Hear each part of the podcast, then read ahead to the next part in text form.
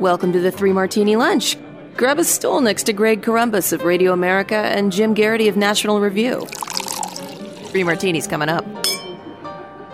We're glad that you are here for the Monday edition of the Three Martini Lunch. We're happy to tell you today we're sponsored by Hydrant. For 25% off your first order, go to drinkhydrant.com and enter the promo code Martini at checkout. We're not so glad to tell you we have no good martinis today, but they're all crazy. They could have been all bad, I suppose. So, all crazy isn't the worst thing, but these are pretty crazy, and some of them certainly do have a uh, bad flavor to them. Let's start with crazy martini number one, Jim and that's US oil prices. You and I like low oil prices because we like to pay as little as possible at the pump, but this is getting pretty ridiculous.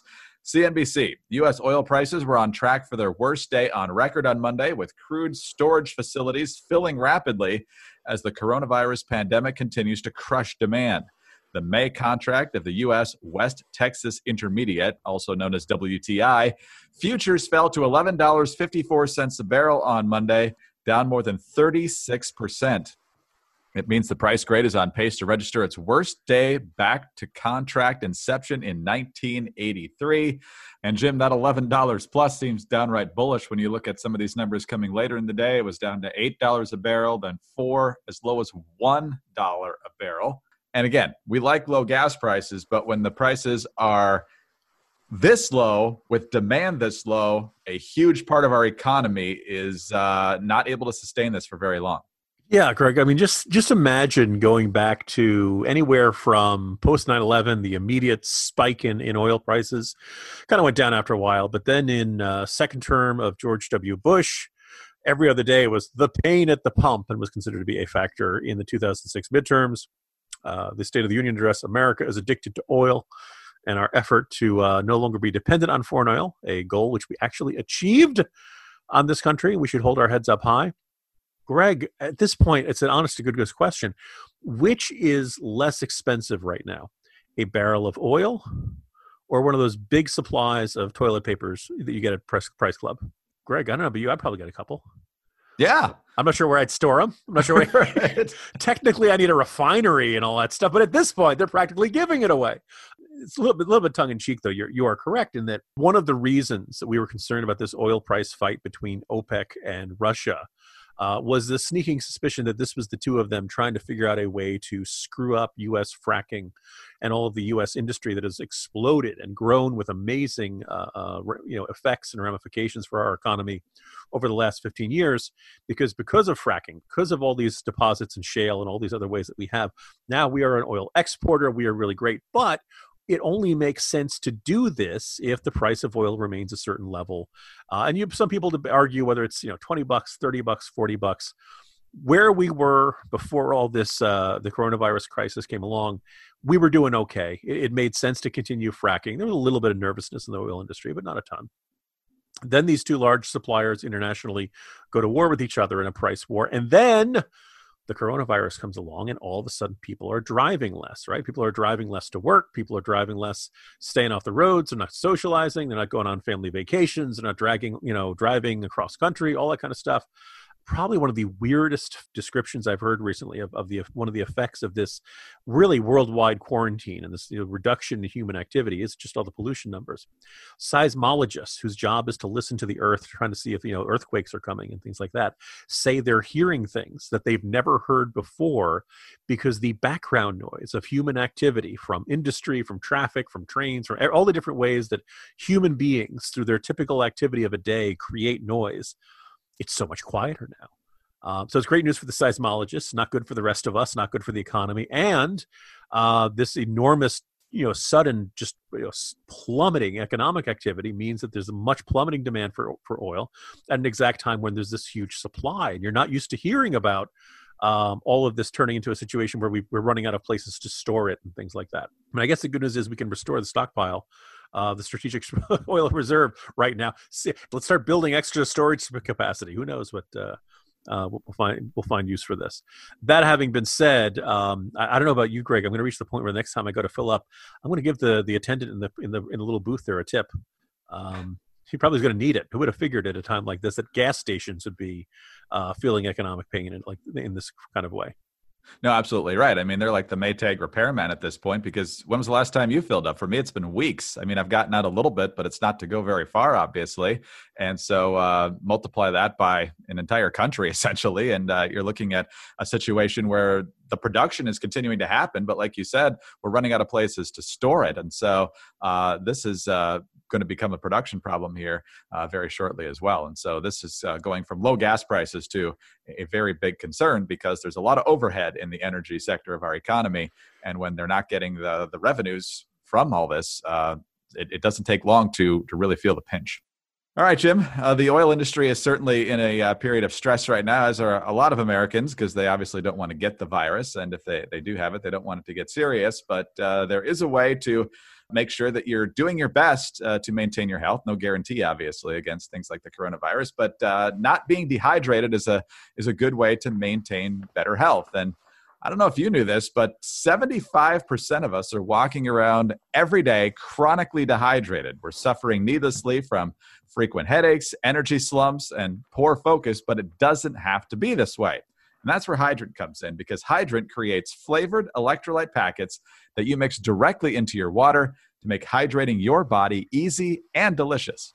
Each rapid hydration mix has the four essential electrolytes that your body needs sodium, potassium, magnesium, and zinc help you hydrate quickly and stay hydrated all day.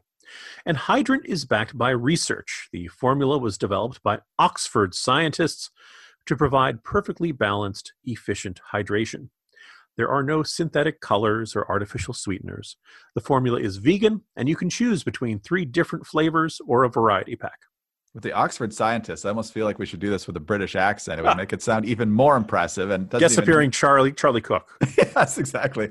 Hydrant starts at just a buck a packet for a 30 day supply. You can save even more with a monthly subscription. And for 25% off your first order, go to drinkhydrant.com and enter the promo code Martini at checkout. That's drinkhydrant.com and enter the promo code Martini for 25% off your first order. Drinkhydrant.com and enter the promo code Martini. All right, let's move on to our second crazy martini now, Jim. And uh, we keep hearing from folks from uh, Dr. Fauci to uh, less credible figures like Ezekiel Emanuel and others that look, uh, this isn't really going anywhere until we have a vaccine. That's 12 to 18 months. And everybody's thinking, oh gosh, can we really make it 12 to 18 months? Well, uh, that might even be way too optimistic. This is the UK Guardian. Humanity will have to live with the threat of coronavirus, quote, for the foreseeable future and adapt accordingly because there is no guarantee that a vaccine can be successfully developed one of the world's leading experts on the disease, has warned. The stark message was delivered by David Nabarro, professor of global health at Imperial College London, and an envoy for the World Health Organization on COVID 19, as the number of UK hospital deaths from the virus passed 15,000. And so, Jim, this is uh, one expert. And yes, he's associated with the World Health Organization. I don't know if that immediately discredits him, but uh, it was already hard enough thinking 12 to 18 months on this, but to think now that there's going to be no vaccine at all and the impact that could have on large gatherings of you know dozens to thousands for the foreseeable future, that puts us in a whole new perspective. It does, and you know we share this not to depress people, not to freak people out.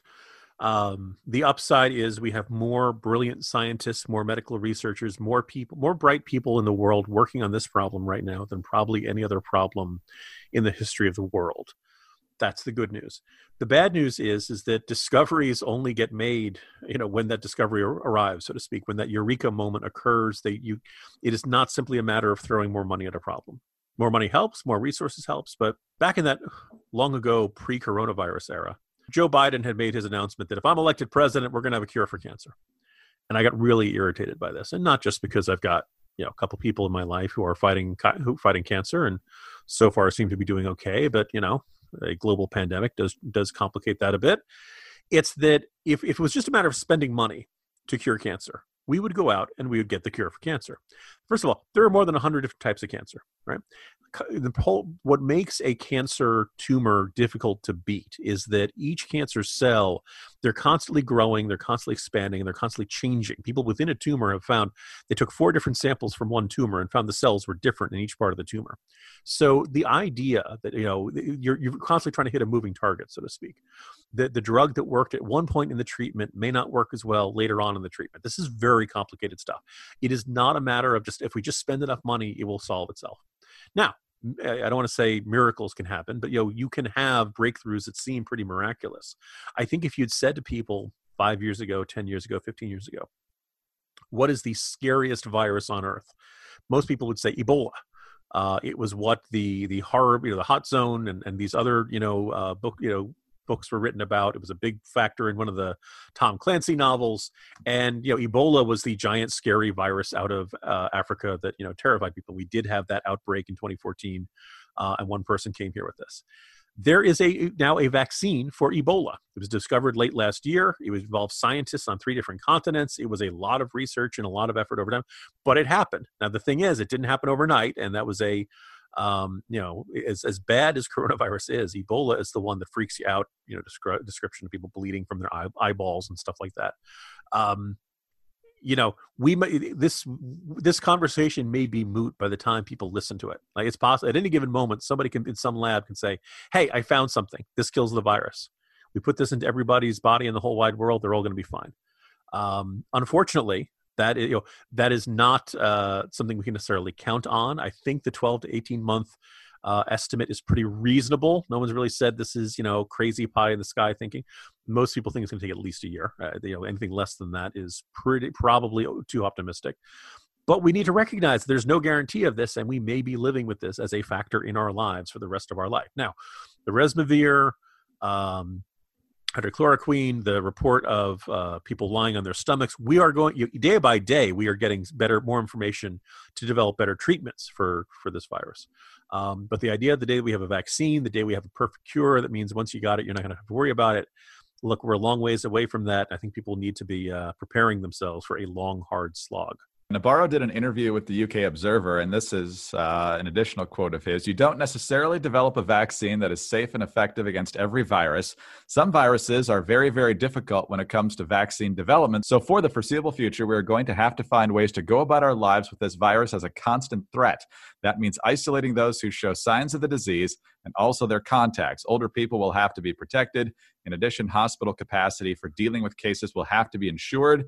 That is going to be the new normal for us all, which is uh, probably not very encouraging to a lot of people, Jim. And it goes to something you've written about recently is that if that hospital capacity has to be insured, that could mean elective procedures. And we're not talking about tummy tucks here, could be on hold for a long time. And that is bad for public health in a lot of different ways. Yeah. Um, it's worth noting three states, Texas, Oklahoma, and Alaska, Alaska have already said, okay, uh, doctors, hospitals, you have the clearance to do this. Look, you can't put this stuff off not only not forever, for probably too much longer. Uh, some people have been waiting five weeks. And in case you're wondering, elective procedures, procedures, it's not you know plastic surgery. Yes, that counts under that, but basically anything that is not life and death is considered an elective procedure. So, uh, hip replacements, knee replacements, um, uh, you know, dermatology, dentistry.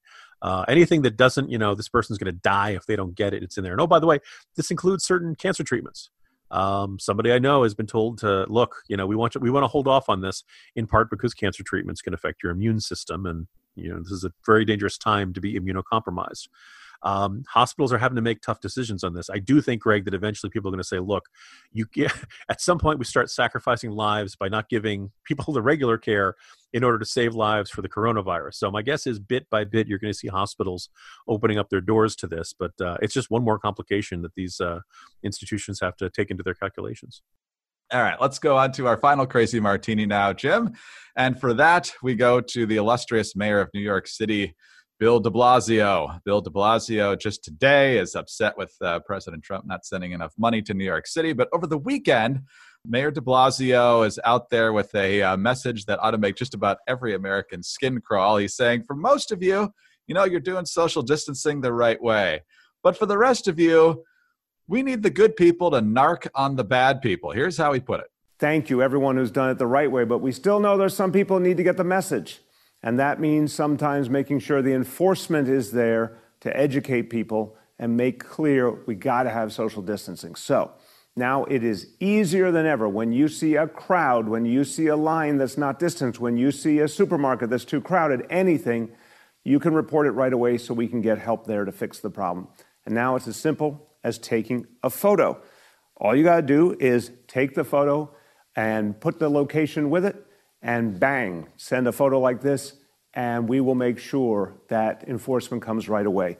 So, Jim, you've got Bill de Blasio out there explaining to the responsible New Yorkers how to rat on their neighbors. I can't imagine how this could go badly. You know, in that case, I got to call that hotline, Greg, because I know of a prominent New Yorker who spent all the, you know, most of a good chunk of January, all through February, and well into March, you know, despite the warnings, despite everything we were seeing in China, them spraying the massive bleach or whatever the heck it was to disinfect things, despite the reports coming out of lots of other countries all around Asia, there was a New Yorker who was running around telling people, live your lives, go about your normal.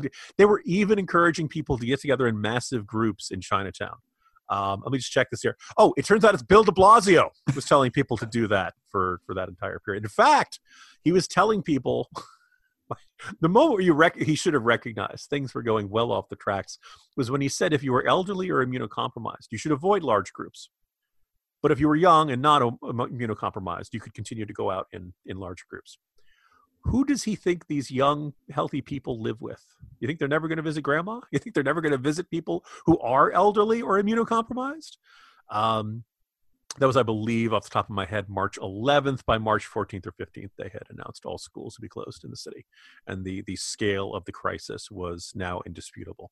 Um, the idea that Bill De Blasio now wants to, you know, uh, turn us and you know, set up his own little junior Stasi uh, to start, you know, getting people reporting on their neighbors uh, is pretty egregious. He is, met, you know, there have been a lot of bad leaders in the United States, but I think De Blasio ranks among the worst.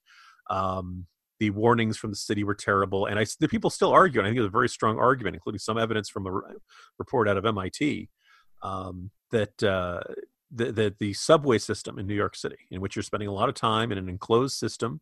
Uh, you know, sometimes sometimes those trains are very packed. That that is probably the most likely vector for a lot of people getting this uh, certainly much more than spending time outside. You know, you're not going to, you know, your your odds of catching it, you know, jogging in Central Park are much less likely than if you put your hand in the same spot of a handrail or elevator button or anything else in those uh, in those city subways. So if he really wants to, you know, make things safer, he might have to do that, even though it would cause enormous inconvenience. But he'd rather not do that. No, no, no, we're not going to contemplate tough decisions like that. We're just going to get more Americans to rat on each other. You know, he wants you to text this stuff in. Can you text in a German accent? Um, that's something I haven't figured out uh, how you could possibly do with texting. But uh, is this the, the, dawn of social credit scores? You know how the Chinese uh, have cameras everywhere and making sure that you're doing exactly what the, yeah. communist we, leaders want you to. Can we get the kids' school test scores up higher before we start implementing the social social credit rating uh, test scores? You reelected this guy, people. I mean, it's it's on you, I guess. Jim, happy Monday. Happy Monday, Greg. Jim Geraghty, National Review. I'm Greg Corombos, Radio America. Thanks for being with us today. Don't forget about our wonderful sponsor, Hydrant. DrinkHydrant.com and enter the promo code Martini for 25% off your first order. Please subscribe to the podcast, leave us a kind review, get us on those home devices. All you have to say is play Three Martini Lunch podcast. And please join us Tuesday for the next Three Martini Lunch.